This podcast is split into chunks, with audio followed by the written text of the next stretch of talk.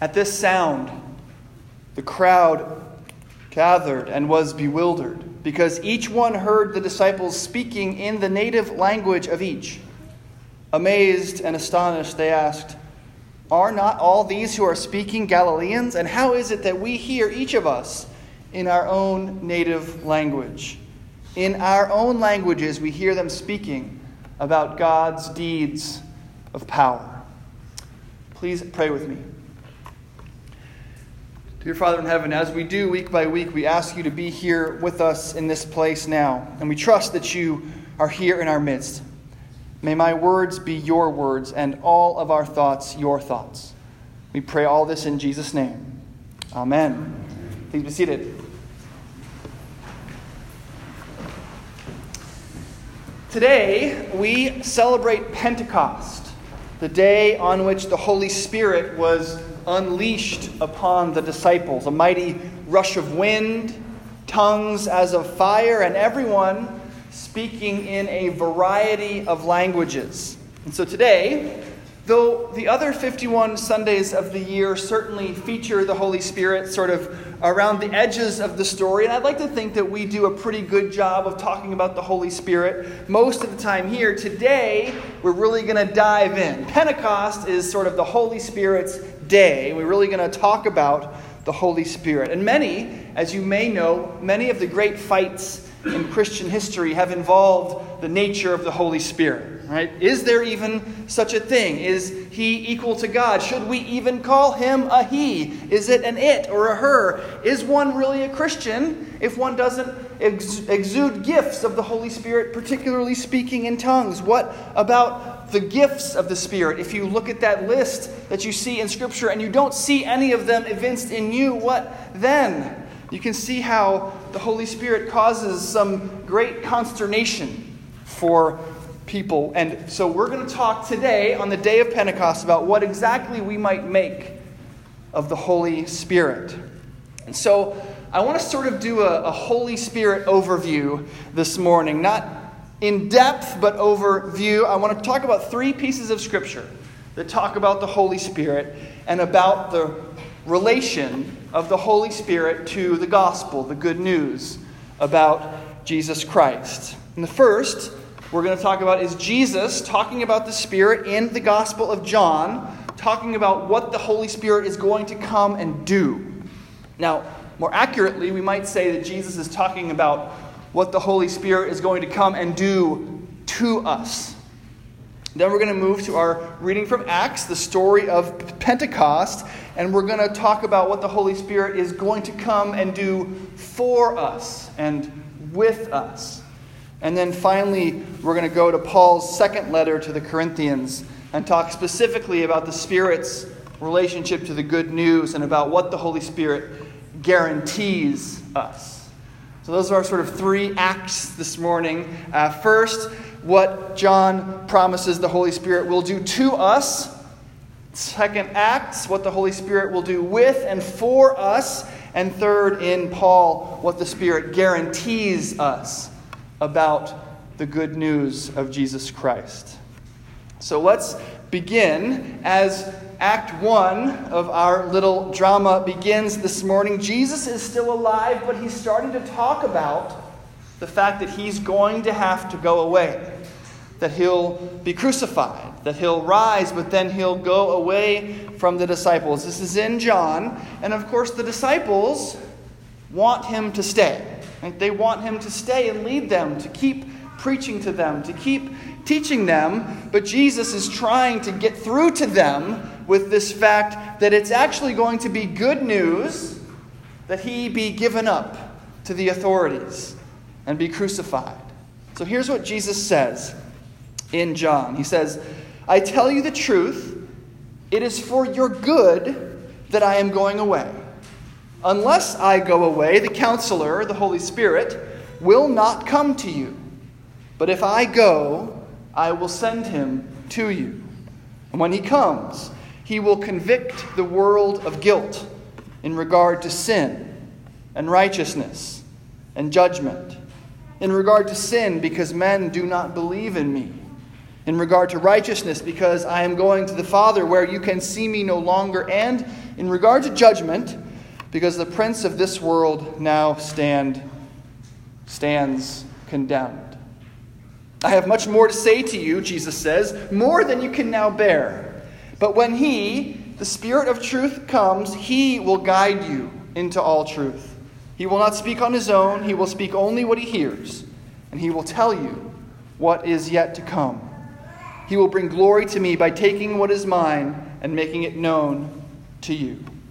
So, obviously, a lot going on there. Even Jesus himself says, This is more than you can bear right now. But I want to get into it just a little bit. I want to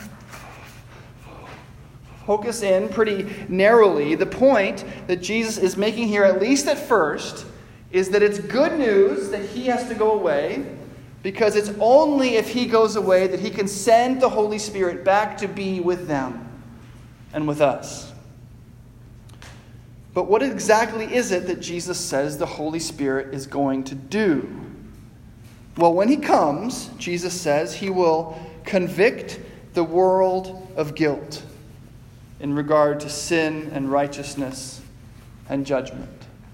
Convict the world of guilt in regard to sin and righteousness and judgment. So the Spirit's first job description apparently is to convict the world of guilt. There are other things, of course, things that have to do with righteousness and judgment that we'll get to in later acts of our Holy Spirit drama this morning. But for now, it seems like Jesus is saying the Spirit's first job is to convict us, to be the jury before whom we offer up our lives, and to render a verdict.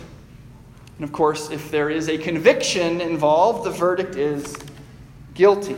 Here's how Jesus sets it up God the Creator, the Father, is also God the lawgiver, right? Remember the first law? You shall not eat the fruit of that tree. And then there's the Ten Commandments, there's the 613 laws in the first five books of Scripture. God the Father, the Creator, is also God the lawmaker and the lawgiver. So then Jesus says the Holy Spirit is going to come to convict the world of its guilt.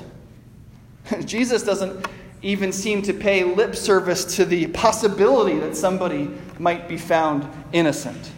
This is the same Jesus, of course, who said, Therefore you must be perfect, as your Father in heaven is perfect. In other words, you must follow the law in the same way that the lawmaker follows the law. So when he's talking about the coming of the Holy Spirit, Jesus presumes that we are all guilty as charged, and it's the Holy Spirit's job to render the verdict. So this is point number one. This is what the Holy Spirit does to us. He shows us our guilt. So so when the curtain is closing on Act 1 of our drama, the outlook is pretty bleak. Right? The Holy Spirit comes to convict. So let's skip through the intermission pretty quickly and get right to Act 2. As the curtain rises this time, we see the disciples huddled in a room shortly after Jesus' death and resurrection. They're still not quite sure what to make of the whole thing. They're not exactly sure what's happened, but they've come together on the day of Pentecost. All of a sudden, a great sound rushes in, sort of blows the room apart. Tongues, as of fire, reaches out to each one of them, and they become full of the Holy Spirit. And they start talking in all different kinds of languages. Because of this huge sound, a crowd has come, and the crowd is astonished by what they hear. Scripture says, amazed and astonished, they asked, Are not all these who are speaking Galileans? How is it that we hear each one of us in our own native languages? And listen to the list Parthians, Medes, Elamites, residents of Mesopotamia. John did an incredibly perfect job of reading this hard list of names to pronounce Judea, Cappadocia, Pontus, and Asia, Phrygia and Pamphylia, Egypt, and the parts of Libya belonging to Cyrene, visitors from Rome, Jews and proselytes, Cretans and Arabs. From every corner of the world, these people are hearing about God's deeds of power in their own language. This is what the Holy Spirit is doing with us and for us. He is participating in the redemption of the world. If you recall, a couple of weeks ago, what happens on Pentecost here is that God is redeeming the guilty verdict rendered at the Tower of Babel. Remember all those years ago when there was one people in the world speaking one language, the people built their tower to make a name for themselves. They were justifying themselves. Look at us, they were saying. Look at what value we have. Look at what we can accomplish. That tower of stones, their pride was meant to show their deeds of power. And God rendered a verdict. He convicted them. He saw their deeds, their pride. And he saw that their deeds of power were actually pretty weak, and he scattered them to the ends of the earth and confused their languages. But now, on this day of Pentecost, all these different languages are back in one room, and everyone can understand everyone else again. The judgment, the conviction of Babel has been redeemed by the inrushing of the Holy Spirit. And listen to what the people are saying. These disciples, these men, just filled with the Holy Spirit, are speaking about God's deeds of power. Notice the symmetry here, right? Babel was about humankind's failed deeds of power, and Pentecost is about an announcement about what God has accomplished by his deeds of power. And what deeds of power are being proclaimed? Well, nothing other than the most recent deeds of power the death and resurrection of God's Son, our Savior, Jesus Christ. So, after the bleak ending of Act 1, where the Holy Spirit came to convict the world of its guilt, we now have a Holy Spirit filling us, us, the guilty ones and then coming out of us in uncontrollable ways, languages we don't even understand, proclaiming the redeeming death and resurrection of Jesus Christ. We, the guilty disciples, are being used to proclaim the gospel.